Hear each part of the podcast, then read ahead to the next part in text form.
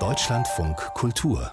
Lesart Max Frischs Romane und Theaterstücke wie Homo Faber oder Biedermann und die Brandstifter haben auch 30 Jahre nach seinem Tod keinen Staub angesetzt. Der Schweizer Schriftsteller und Architekt wird noch immer viel gelesen, nicht nur als Pflichtlektüre in der Schule.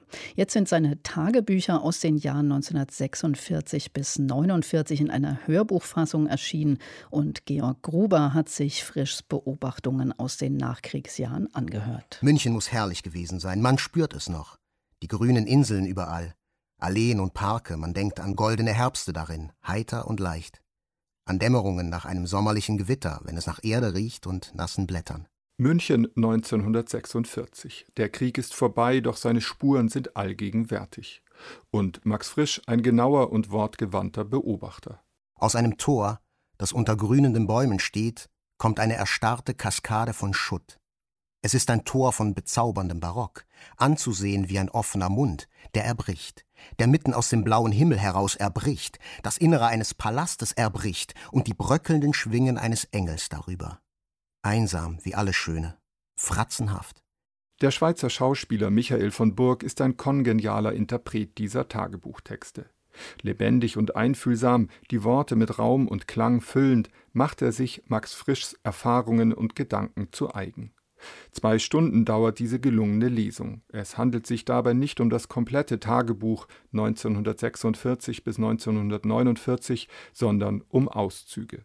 Der Schwerpunkt liegt auf den zeitgeschichtlichen Betrachtungen, auf dem, was Max Frisch über seine Reisen durch Europa geschrieben hat, über seine Besuche in Berlin, Wien, Prag, Italien, Frankreich.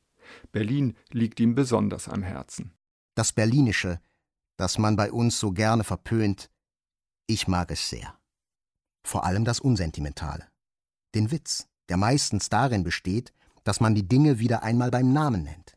Das Antipathos, besonders willkommen innerhalb des Deutschen, hier wird das Gemüt nicht aufs Brot gestrichen.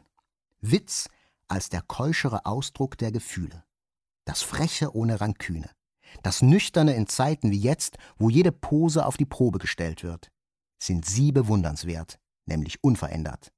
Unsentimental, konkret, aktiv. Als Schriftsteller interessiert er sich für die Menschen, wie sie den Krieg und den Nationalsozialismus verarbeiten oder schon beginnen zu verdrängen. Max Frisch schildert eindrucksvoll den Hunger und die Not der Nachkriegsjahre, aber auch das wiederauflebende kulturelle Leben, den Aufbruch in eine offene Zukunft, an der er selbst mitbaut als Architekt in der Schweiz. Auch davon erzählt er immer wieder, von einem Schwimmbad, das er plant und das nun vor seinen Augen Realität wird. Und längst Entschiedenes trifft täglich ein. Heute die Schlosserarbeit, das Geländer für den Pavillon, alles ist greifbar, so wie du es entworfen hast. Unbarmherzig. Ob es dir nun gefällt oder nicht, es ist da. Und die beste Idee verändert es nicht mehr. Wie leicht es ist, das Fertige zu beurteilen. Selbst wo es dir gefällt, hat es etwas Befremdendes, fast Erschreckendes. Alles wird eisern und steinern, endgültig, es gibt nichts mehr zu wollen. Und er setzt sich kritisch mit seiner Heimat, der Schweiz, auseinander.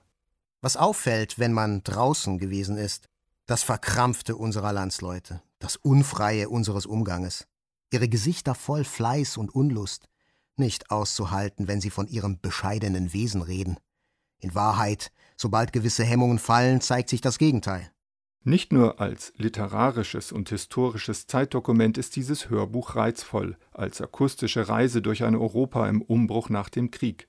Auch Max Frischs Gedanken über die Schriftstellerei, die Menschen und das Leben sind immer noch anregend. Sie sind getragen von einer großen Offenheit gegenüber der Welt. Denn, so paradox es klingt, auch was als Zufall erscheint, etwa eine zufällige Begegnung, können wir nur erleben, wenn wir bereit sind für Zufälle. Wir erleben keine, die nicht zu uns gehören. Am Ende ist es immer das Fälligste, was uns zufällt. Schrieb Max Frisch in seinem Tagebuch 1946 bis 1949 und die Lesung mit Michael von Burg ist beim Audioverlag auf zwei CDs erschienen.